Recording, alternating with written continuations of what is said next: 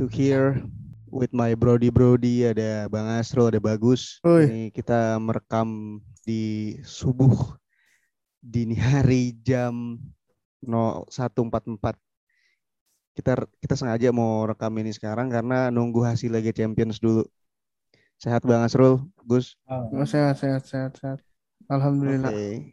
Alhamdulillah. Oke, gue Arendo yang akan memandu para pendengar tos-tosan yang setia untuk mendengarkan celoteh-celoteh pesepak perbolaan dari kita. Anjay. Nah, ya. Ini kayak podcast horor jadinya. Ya, pertama mungkin pengen nge-recap ya, di episode sebelumnya kan kita bahas soal home calling ya, beberapa pemain yang diproyeksikan untuk bermain bersama Timnas Indonesia gitu. Ada 4 nama kan, ada Kevin Decks, ada Helgers, terus ada Sandy Walsh dan Jordi Amat. Nah, Jordi Amat gitu. Nah, ternyata banyak yang salah mengira nih, banyak yang salah mengartikan. Ternyata mereka itu bukan dinaturalisasi kan? Bukan. Mungkin Bagus bisa menjelaskan. Waduh. Gitu. Mentang-mentang saya jawab duluan, saya langsung ditekan ya. Angkat tangannya. Iya, kalau bukan, jadi bukan ya? Bukan. Kalau menurut gua kan karena emang dia ada keturunan gitu. Iya. Karena ada keturunan dan para pemain itu mengakui dan para pemain itu pun yang mau diajak untuk masih kasih kode-kode lah. Kasih kode-kode ya. Melalui sosmed kemarin. Iya. Mas itu terus dia bukan dong. Helgers. Itu kan dia ngasih ada wartawan yang emang udah ngasih Nah, ini udah ngasih tahu nih, ini beberapa pemain yang ada di untuk mengikuti Piala AFF 2020 kan. Nah, itu tersanjung dong. Iya. Ternyata gue mau dipanggil nih gitu. Iya. Kalau Bang Asrul, Bang? Ya seperti kata Bagus ya. Nah, jadi memang sebenarnya pemain keturunan yang dicari sama federasi untuk memperkuat timnas, karena mau dia mengharapin pemain lokal dengan kompetisi yang gitu-gitu aja ya. Iya. Nggak mau. Shin Tae-yong pun yang request kan beberapa pemain yang tadi dibilang. Iya. Ada. Nah. Ada si sorry, putus suaranya. Jadi emang sebenarnya pemain keturunan sih harus dikelirin dulu, bukan pemain naturalisasi. Berarti ada yang salah kaprah soal naturalisasi itu ya. Jadi dari 4 pemain itu yang udah kirim dokumen tuh ternyata si Jordi Amat gitu. Iya. Nah, ini gue baca di kumparan.com. PSSI, Jordi Amat mau jadi WNI, dokumen sudah dikirim. Begitu kata PSSI. Jadi kabar terkait proses naturalisasi Jordi Amat nih mulai menunjukkan titik terang lah. Si Jordi ini udah pengen banget jadi WNI dan udah kirim dokumen-dokumennya dia gitu. Yeah. Dan dia juga merupakan salah satu pemain yang diproyeksikan atau di request lah oleh Coach Shin Tae-yong. Benar. Gitu. For your information, ini ada keturunan Makassar. Nah, kalau pemain yang lain itu ada Maluku ya. Iya, tahu gue itu. Iya. Ini masih saudara sama lu nggak, Bang? Hah? Masih ada saudara nggak, Bang? Enggak sih. Karena kan gue sama dia tuh nggak mirip-mirip amat. Amatnya doang mirip. Iya. Nah, ini ada apa? Ada berita lagi nih, ada yang ngirim kode lagi. Ini netizen sih yang berisik ya, karena di bio-nya itu berubah gitu, ada bendera Italia dan bendera Indonesia. Yaitu ada kiper Sampdoria, Emil Audero yang dirayu gitu ibaratnya oleh PSSI itu. Katanya kalau Shin Tae-yong mau ya kita urus gitu. Shin Tae-yong mau. Kelibet gue ngomongnya. Shin Tae-yong mau dia yoga. Diurus. Enggak, jadi diet yang bukan diet itu diet banyak. PSSI PSSI buka suara soal kans Emil Audero membela Timnas Indonesia. Mereka mengaku siap melakukan proses naturalisasi terhadap Emil. Oh, kalau ini tapi naturalisasi ya? Mungkin dibalik lagi sih. Karena kan bahasa media ya. Jadi nggak bisa. Ya mungkin. Nggak bisa di banget. Nggak bisa dicerna banget. Mungkin ada beberapa juga yang nggak masih apa namanya si pangsil kan. Mana naturalisasi mana tapi kalau dia mau nih. Lo setuju nggak? Pasti setuju aja ya. Di bawah mistar gawang timnas kiper Sampdoria gitu. Okay. Ya meskipun Sampdoria di Serie A juga yang nggak begitu amat lah. Tapi Emil itu salah satu kiper yang jadi kiper yang bagus karena Sampdoria itu jarang banget gagal ngeluarin kiper yang bagus dari zaman dulu. Mungkin lagi suwe aja sekarang lagi peringkat 16 soalnya. Ya iya sih. Jadi yeah. Kalau dari gue bilang videonya Emil itu ada bendera Indonesia, sebenarnya dari awal pun udah ada bendera Indonesia itu, cuman pas dia dilirik Juve dari tim sebelumnya itu dia akhirnya kan bilang menegaskan kalau dia nggak mau bela timnas kan. Jadi dia sempat nolak ya. Dia nolak kan, dihapus satu bendera Italia bendera Indonesianya. Setelah begitu permainannya ya kan nggak bagus banget sih sebenarnya, tapi memang termasuk kiper yang patut diperhitungkan lah bisa dia musim ini. Benar. Pasang lagi. Dipasang. Ya itulah mungkin namanya manusia yang nggak bisa ditebak ya. Iyalah. Manusia selalu berubah-ubah. Gitu. Selalu berubah-berubah itu. Iya. Nah, ngomongin selalu berubah-berubah nih, ada standings yang lagi nggak berubah-berubah di Serie A, tapi Napoli masih peringkat atas meskipun kalah sama Juve. Mantap. Bridging gue lemes banget ya. Iya. 1-1 Pak. 1-2. 2. Tapi apa profesional. Harus profesional. Ya ini peringkat di Serie A nggak berubah-berubah, nggak kayak Liga Inggris gitu yang sebentar lagi akan berubah. Oke, by the way masih ngomongin Serie A nih. Nanti kita kesana masih ngomongin Serie A ini. Yeah. Napoli harus kalah dari Inter ya 3-2. Ini kita bahas tipis-tipis aja nih Bang. Ini penentunya siapa nih Bang? Kemarin yang menjadi pembeda gitu di lapangan. Inter. Yang menjadi pembeda kemarin di lapangan ya menurut gue ya. Korea. Ya. Itali dong. Korea Perisik sebenarnya. Lagi di Itali kan? Enggak, bukan. Angel Korea tuh itu orang pemain. Oh iya. Kan, ini namanya ada pemain Gus namanya Angel. Jokin Korea. Ah, lu serius amat tuh lagi bercanda. Jokin Korea Utara. Iya. Nah. Iya, enggak. Iya, benar. Iya, apa enggak? Iya. Jokin Korea Jukun nama panjangnya. Nah, terus ya itu. Jadi yang menurut gue pembeda kemarin itu Perisic lebih ke Perisic. Berarti benar yang dibilang bagus ya kalau Napoli itu bakal menerima kekalahan pertamanya dari Inter. Jelas. Bagus kan cenayang dia. Ya. Cenayang apa aja. Gue cenayang Inter doang. Dia nggak bisa cenayang dirinya sendiri. Yeah. Dia buka praktek kan. Pakai buka. Gue pakai tarot. Kadang gue pakai ini Pak, pakai media besi gue pukul kepala sih itu. Jadi debus. Nah terus ada Milan juga yang akhirnya kalah sama Fiorentina. Lagi-lagi si pemainnya siapa tuh? Strikernya lupa gue namanya. Ya Vlahović. Lagi-lagi menjadi momok bagi tim. Semua tim kayak dia momoknya. Momoknya tuh si Dusan gitu. Nah ini dia pantas nggak sih untuk bermain di level yang lebih tinggi gitu? At least pindah liga lah. Klub yang lebih besar lah gitu. Kalau meskipun di Serie A ke Inter lah gitu, cocok nggak? Harganya terlalu mahal untuk tim-tim Serie A. Terlalu mahal ya. Padahal kan Inter lagi banyak duit juga kan? Iya. Pembelian pemain. Oh. Kemarin hasil duitnya beli jual pemain buat bayar utang Pak. Iya. Okay. Oh. Itu pinjol apa gimana? Kebetulan Steven Zhang ini ya, pinjam di Kredit Pintar. Dia fotonya pakai KTP. Masuk tuh produk Kredit Pintar. Itu tenang, udah diawasi OJK. Oh ya.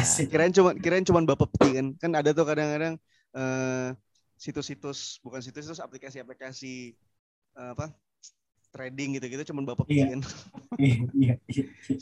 Si ada yang berani tuh. Ada sih yang berani, gue sih enggak berani. Terus ada Juve yang mengalahkan Lazio 2-0 di kandang Lazio. Ini terus ada yang momen haru nih, ada Immobile nangis, kenapa Bang?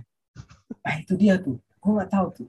Itu yang kalau gue baca dia dapat apresiasi. Karena menjadi tapi dia nggak main kan saat itu? Iya, dia dapat apresiasi dari penontonnya, supporternya dan haru ya. Haru. Dan itu kalau gue lihat dari beberapa film pendeknya Italia Bang ya, kayak contohnya ada di beberapa kayak Netflix atau Mola. Ya, Netflix masuk Mola. Iya, terus pemain supporter itu bener-bener kalau di Italia ya bener-bener gila lah. Kalau bilang lu pindah klub aja itu tuh bisa keluarga lu kena ancaman segala macam. Wah gila, keras banget Italia sih kalau gue bilang. Iya betul. Nah, itulah yang diikutin sama kita sebenarnya. Iya, makanya totalitas sih Bang menurut gua. Supporter tuh totalitas. Bener kalau Italia tuh. Setuju. Nah, yang total itu nggak cuman supporter, tapi ada Chelsea yang lagi-lagi mencetak gol lebih dari 3 nih. Sebelumnya di Premier League. Banget ya. Totalitas tuh sebenarnya di Premier League 3-0 lawan Leicester, di Champions League bantai Juve 4-0 nih. Gue ngomongin Premier League dulu deh. Gus, si Lukaku cedera ya kan? Iya. Terus siapa lagi cedera? Werner cedera. Iya. Werner udah main. Werner udah sembuh ya. Udah ngegolin juga. Oh iya, yang kemarin golin ya. Terus kayak Havertz ya belum apa ya? Enggak, kalau kayak Havertz itu kemarin itu nggak main karena disimpan. Yang mungkin cedera ini adalah Chilwell. Yang waktu lawan Leicester. Oh, yang lawan Leicester kemarin Lawan Leicester kan belum main tuh 3 bek itu ya. 3 penyerang itu tuh. Havertz doang main. Tapi si Lukaku sama Werner belum. Nah, akhirnya lini keduanya nih yang bisa mencetak gol nih. Yeah. Nah, terus di pertandingan lawan Juve kemarin, itu Chelsea mengalahkan Juve 4-0 dan lagi-lagi Reece James mencetak gol. Yeah. Trevor Chalobah, Callum Hudson-Odoi. Berarti bisa dibilang Chelsea ini adalah juara Liga Inggris ya musim ini ya. Udah banyak yang mengakui sih, benar. Ya gue pengen dong, gue pengen lo kayak gitu dong. Iya, tapi kan mau gitu. Gue enggak lah, gue enggak kayak gitu lah. Gue takutnya ada kayak waktu itu ketemu fans di Italia ngomong juara. Tahu-taunya Milan juga yang juara, cuman yang biru. cuman yang Inter yang juara. Milan bener yang menang tapi. Nah, tapi lo ngeliat permainan di lawan Leicester lah ya. Leicester juga lagi jelek gitu. Kemarin di Champions League itu Juve-nya yang emang gak tahu mesti ngapain atau emang Chelsea-nya yang lebih jago banget aja. Kalau gue bilang dari menit pertama Chelsea udah main menyerang ya. Eksplosif banget serangan dari si Chelsea tuh. Apalagi kita lihat back pun juga sering bantu serangan, terus ditambah lagi eksploitasi dari si Pulisic dan kawan-kawan yang ngebuat Juve itu kewalahan. Kalau kita lihat di pertandingan pertama di kandangnya Juve, Chelsea itu buta gitu dalam arti karena pemain antar lini back-nya Juve itu sangat rapet, jadi agak bingung. Nah kemarin itu back juga bantu nyerang, makanya dia bingung nih pemain back kamu bilang, kalau dia back, nah kenapa dia maju? Nah gitu. Dia harusnya kan bodo amat ya. Nah itu bisa jadi alternatif serangan dari Chelsea juga. Buktinya ya kita lihat si Reece James yang total 5 gol sejauh ini sama 5 assist. Ditambah lagi Trevor, ditambah lagi juga Chilwell. Trevor itu juga back kan? Jatuhnya tuh pemain belakang kan ya? Iya, kaki sama tangannya nggak bisa diem Pak. Biasanya kalau Trevor gitu emang susah. Tremor. Nah itu di situ bahwa Juve-nya pun untuk yang pertama nggak ngapa-ngapain kalau gue bilang. Juventus babak pertama. Mungkin dimasukkan babak kedua si Diabala. Diabala. Diabala masuk ya sih. Nggak menang juga kan? Iya, nggak menang juga. Walaupun memang ada serangan-serangan yang mengagetkan pada saat pertandingan, kayak contohnya kagetnya ada... gimana tuh, Gus? Aduh, kaget saya. Gitu. Ada penyelamatan gemilang juga dari Silva yang hampir si Morata. Iya. Ini Chelsea nge-shoot-nya 21 kali, Juve cuma 8 kali. Iya. On targetnya Chelsea 8, Juve cuma 2 gitu ya. Ya udahlah. Ya udahlah, menang lah gitu kan. Tapi kalau gue harapin ya klub Italia yang bisa dianggap diandelin gitu. Yang diandelin itu sejauh ini itu Inter doang loh kalau sekarang di Champions League. Iya, bukan, si Juve juga diandelin, cuman yang kemarin itu yang menang si Inter Milan sama AC Milan menang juga deh. Iya. Tapi kita lihat sini pertandingannya kan dari beberapa pertandingan di Champion ya khususnya ya. Nah, yang paling bisa itu tuh kalau menurut gue sih Juve ya. Juve, cuman kita lihatnya di Inter nih akan ada pertandingan terakhir. Inter udah pasti lolos kan. Mereka menang 2-0 lawan Shakhtar. Zeko bikin brace gitu. Itu golnya Zeko juga keren sih, serangan baliknya. Gue nonton sih itu. Oke lah. Iya. Gokil sih serangan baliknya sih. Itu shoots. Banyak gol lagi tuh. Iya, benar-benar. Tapi di 10 menit terakhir itu kayak pas tendangan corner tuh siapa yang ambil tuh ya? Nendangnya gitu-gitu terus gitu. Itu emang sengaja ya. Jadi setelah gue lihat pertandingan kemarin, jadi pas lawan Napoli itu Inter beberapa kali kena counter pasca tengah pojok. Karena yang selalu diincar adalah tiang jauh. Yang dia itu ada Skriniar sama The Fudge. Artinya Skriniar sama Nacia Gana. Shakhtar itu lini perlininya tuh kenceng banget. Apalagi si Dodo kan. Si Dodo sama Mitalenko kalau nggak salah itu. Kirinya Dodo, kanannya. Itu kenceng banget. Gila. Itu beberapa kali wingbacknya yang Inter itu kerepotan. Jadi makanya si Inzaghi ganti taktik untuk set piece. Andelin tiang dekat. Jadi dari beberapa servis kemarin yang terjadi buat Inter, gitu. Mainnya tiang dekat terus. Ya. Ini ada Milan juga menang, Liverpool juga menang, masih sempurna lah di Champions League 15 poin. Kalau dia menang lagi besok, minggu depan ya. 2 minggu lagi, Bang. Iya, 2 minggu lagi. Berarti dia kayak cetak sejarah ya. Siapa? Tim yang Liverpool ya. Nggak tahu ya. Ya, ada yang pernah yang menang 6 match betul-betul udah ada nggak sih? Munchen ya pernah. Munchen pernah. Ini Munchen juga bakal kayak gini lagi. Iya. Ini Milan Atletico 1-0. Ini kalau di pertandingan terakhir Liverpool main mata sama Milan nih, terus Atletico menang lawan Porto, atau seri lawan Porto terus Milan menang, Milan masuk nih. Iya. Betul. Masih ada kesempatan ya. Tapi sih kayaknya nggak bakal begitu ya. Maksudnya Klopp juga nggak mau ngalah lah. Nah, bukan tipe orang bisa main mata lah dia. Nah itu, apakah Liverpool bakal menurunkan lapis keduanya? Kalau bilang lapis kedua, kemarin juga ada lapis kedua, Bang. Cuman masih ada si Matip, terus Alisson, Salah, Mane sama si Thiago. Sisanya kan pelapis semua. Mungkin di pertandingan terakhir lawan Milan juga bakal dirotasi kayak gitu sih. Karena ya tahu sendiri Klopp kan cukup ambis ya jadi orang ya. Mungkin sih dia pengen poin sempurna sih. Jadi skemanya ya gitu. Porto harus menang lawan, kalau nggak Porto harus seri, Milan harus menang. Kalau Milan nggak menang, dia bisa ke Europa League asalkan Porto menang lawan Atletico. Di kandang siapa sih? Di kandang Porto. Wah, nah, terus Man City menang lawan PSG 2-1.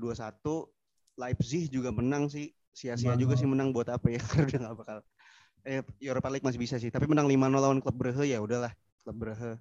Ajax menang lagi tuh. Si Sebastian Haller ya. Ya. Itu jadi jago banget ya. Dia bikin rekor. Bikin apa? Iya, iya benar. 9 gol 5 match. Dia bersanding sekarang sama Robert Lewandowski. Oh, Haaland. Enggak, Haaland enggak. Haaland tuh cedera loh kalau enggak salah. Iya, dia masih cedera, Dia masih cedera. Makanya Dortmund begini nih. Kemarin kalah lagi lawan Sporting Lisbon. Ya. Terus Real Madrid Inter dari grup D udah pasti lolos mereka berdua. Bayern Barcelona ini yang terakhir pertandingannya nih. Bayern Barcelona harus menang nih. Kalau Benfica ada 5 tim lagi tinggal. Iya, Barcelona bisa menang kalau kalah bisa tetap lolos asalkan Benfica sama Dinamo Kiev enggak mau bertanding. Barcelona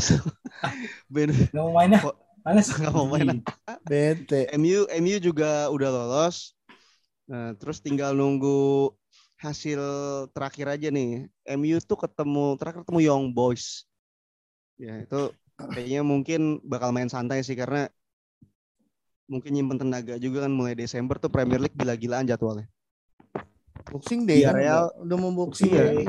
Iya, Boxing Day, apalah day gitu lah. Villarreal Atalanta juga masih berpeluang. Lille, Salzburg, Sevilla, Wolfsburg nih grup G juga nih, semua masih bisa lolos nih. Ini coba gue lihat deh, terakhir itu Wolfsburg itu terakhir ketemu Lille.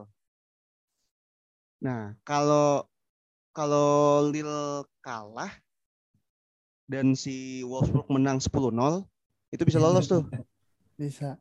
Kalau si Lille-nya telat, Pak. Telat nyampenya biasanya tuh. Bisa nyampe ya. Salah stadion. Salzburg, Sevilla ini juga terakhir pertemuannya mereka. Nih awalnya partai hidup mati banget nih. Salzburg sama Sevilla. Tapi kayak Sevilla nggak mau menang deh. Mereka pengen di peringkat 3 sih. Dia bakal mau UEFA kayaknya. UEFA. Iya, dia mau UEFA League sih. Dia nggak pengen banget ya di Champions League. Ngapain diajak sih emang kalau kayak gini? Itu ibaratnya temen lo yang nggak pengen banget lo ajak main gitu. Pas di tempat nongkrong diem aja, main HP. Yang biasanya ada masalah tuh. Ada masalah tuh biasanya tuh. Cewek palingnya. Chelsea Juve poinnya sama. Ini ya. Tinggal penentuan juara grup sama runner up aja sih. Mungkin matters ya untuk kedua tim ya, karena kalau misalkan mereka runner up aja salah satunya itu bisa ketemu Bayern atau Real Madrid kan, atau Ajax gitu, atau Liverpool. Jadi berat juga sih. Berat udah. Ini bakal berat sih 16 besar ntar. Iya, gua juga berharap tuh sebenarnya Inter harus menang sih lawan Madrid besok. Iya. Pertandingan terakhir karena gua tuh berpikirnya kayaknya Inter bakal ketemu tim Inggris deh. Liverpool, gue juga berpikirnya itu. Gue iya. Bukan berpikirnya, gue inginnya itu. Ketemunya Liverpool. Ketemu Chelsea aja. Ngapain? Enggak. Chelsea soalnya bisa jadi Chelsea. Iya. Chelsea runner up ini. Runner up sih gue rasa. Waduh, gak bisa dong. Karena enggak sih, kayaknya dia juara grup. Golnya banyak. Golnya banyak. Juga. Tapi kalau misalkan Juventus juga menang lawan Malmo 20-0 juga kalah. Chelsea juga kalah, enggak bisa. Main polo air loh. Ya mungkin Chelsea enggak bakal ini minggu depan itu ini ya. Apa? Piala Liga dulu kan Karabau kan? Iya, Karabau. Ya. Baru minggu depannya lagi Champions League ya. Ya. Lebih panas banget ya akhir-akhir tahun ini pasti akan ada drama-drama menarik nih mau di Inggris, di Champions. Apalagi akhir pekan besok juga panas banget ini Chelsea. Waduh. Menjamu MU. Mantap. Chelsea menjamu MU dengan Dirtek barunya. Dirtek apa coach ya? Si Rafael Rangnick gitu. Ya coach ya. Ya interim coach ya tapi. Interim ya. Berarti kalau interim itu sementara aja kan? 6 bulan ya. Probation. Kayaknya sih ya outsourcing apa dia? Hah? Outsourcing apa gimana? Probation, Pak. Probation dulu, Pak. Probation. Kayaknya dia bakal ditawarin ini deh, jabatan kayak di sana. Jadi gue tadi denger di space di Twitter itu ngomongin itu ada dari flankers terus Poros Salang sama coach Justin tuh lagi ngomongin itu juga. Terus katanya ya kemungkinan di Irtek ya kalau nggak salah deh. Dia bakal ujung-ujungnya bakal ke sana karena jabatan dia sekarang juga diretek di Lokomotif Moskow. Ya, di Lokomotif Moskow. Nah, ini ngomongin ke pertandingannya deh. Gue sih di pertandingan ini gue dukung MU ya. Iyalah, pastilah. Untuk pertama kalinya gue mendukung MU gitu. Karena kepentingan politik. Ya kan? Kita kalau punya kepentingan politik kan bisa kita manuver kemana-mana kan. Iyalah. Yang tadinya lawan bisa jadi kawan kan. Iya, benar. Iya. Yang tadinya lawannya bisa jadi menterinya gitu kan. Ini ada Chelsea lawan MU nih. Gus, lo melihat peluangnya Chelsea menang tuh gede apa kecil nih? Melihat dari si MU-nya baru dapat suntikan moral dari Rangnick ya, bukan suntikan dana ya. Suntikan moral. Ya kalau menurut gue masih 50-50 sih. Karena ya gak tahu loh. Kadang MU juga main bagus. Kadang juga MU bisa apa ya, menggegerkan lah ya. Bisa dibilang karena kita lihat juga dia punya moral positif juga sebelumnya. Pas ngelawan Villarreal di kandang menang 2-0 menang. Iya kan? Di kandangnya Villarreal gitu. Iya. Villarreal kan. Dan di situ mungkin ada beberapa yang gue bilang cukup menarik karena ada beberapa pemain yang nggak bisa ikut juga main gitu. Di Chelsea juga baru kemarin Chilwell sama Kante itu diragukan untuk main, cedera kan. Terus dari MU pun ada back terbaik Inggris Maguire yang nggak bisa main karena kartu merah. Padahal Chelsea pun udah mengajukan banding bahwa ya udahlah kartu merahnya nggak usah aja biar bisa lawan Chelsea gitu Maguire. Cuman baik ya. Baik loh itu baik loh, serius deh. Nggak sumpah. Ketika Chelsea mengurusi pemain lain gitu, yang harus kartu merah. Jangan kartu merah dong, kasihan. Baik sih itu baik. Memang di akhir zaman ini kita jarang menemukan orang-orang baik ya seperti pengurus MU yang ingin Maguire tetap bermain gitu. Itu sesuai dengan apa yang diceritakan di firman Tuhan ya. Memang kita harus saling membantu. Iya. Ya benar. Ya karena ditambah lagi lini tengahnya Chelsea sama MU kan juga kaya pemain yang berpengalaman dan bagus ya. Itu yang ngebuat betul. Akan jadi pertarungan yang sengit. Nah, kita lihat dulu nih. Tahu dong, Gus. Hah? Tahu dong pertandingannya. Sengit kebiasaan. Sangit ya. Nah, sambut. Ya, mungkin di sini bisa Lukaku bisa main atau Timo Werner. Tapi kalau menurut gue ya Gus ya, mendingan Chelsea tanpa Lukaku daripada Chelsea dengan Lukaku. Iya, kan produktif tanpa Lukaku kan. Iya kan kita baik lagi Bang. Kita memanfaatkan pemain yang ada ya. Kalau misalkan emang striker nggak ada, ya apa boleh buat bek aja ngegolin kalau di Chelsea kan gitu. Ya kan? Makanya kalaupun memang Lukaku nanti main di big match ini, itu bisa jadi nilai plus buat Chelsea. Karena nilai kurangnya di MU kan nggak ada Maguire. Mungkin bisa juga Varane bisa main, cuman ya nggak tahu. Varane kan masih cedera deh. Ya nggak tahu kali aja. Tiba-tiba pas sudah lawan, Bang sembuh Bang, gue main ya. Ya. Enggak ada lagi.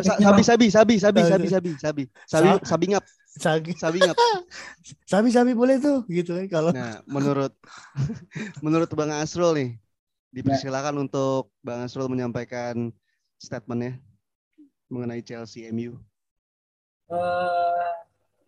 Kalau beneran Rangnick ya. Kalau semalam pas Villarreal lawan MU itu karena kebetulan benar. Iya, gue percaya. Secara kualitas match itu tuh sebenarnya Villarreal jauh lebih mendominasi daripada ini.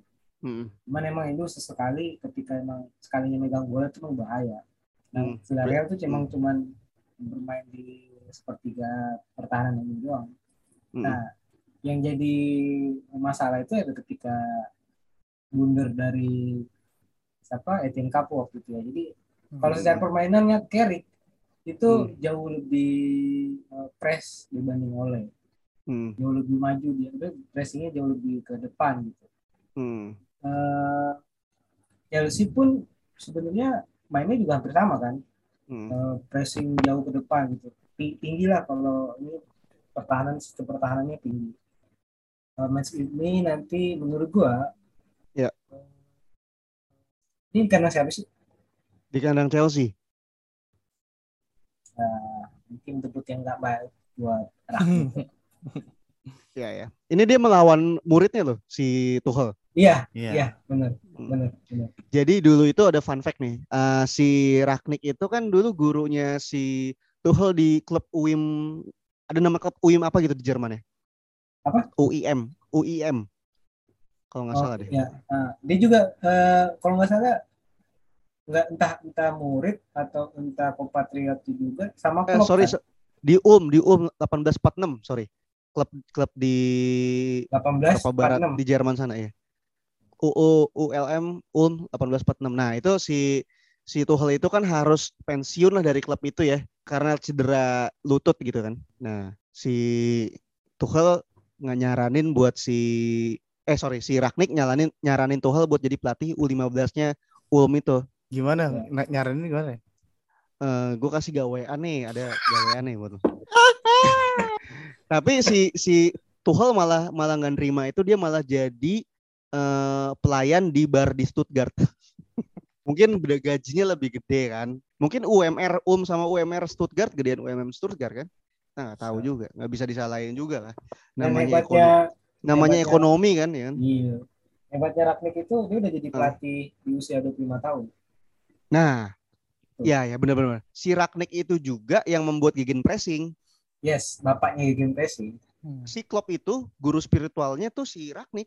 Betul, balik gue bilang kan tadi, entah gurunya apa tempatnya, ternyata gurunya benar. Gurunya iya. Jadi pokoknya nih didikannya tuh ada si Klopp, Tuchel, Julian Nagelsmann yang di Munchen sekarang, sama pelatihnya Southampton si Ralf Hasenhüttl. Oh. Nah, itu mereka tuh yang itu produknya si Rangnick tuh. Cuman Rangnick itu enggak begitu seberprestasi itu ya ketika menangani sebuah klub gitu. Tapi as a director of football dia tuh bagus gitu. Ya, dia banyak menemukan bakat pemain. Salah satunya itu Werner. Iya, Werner dia yang nemuin ya. Werner. Kan dia nemuin. Asrul juga ditemuin kan waktu itu. Pas lagi Timo Asrul kalau nggak salah kan itu. Enggak, Asrul itu bilang hilang kan di voice note, terus ternyata ditemuin di Cirebon. Itu Yana.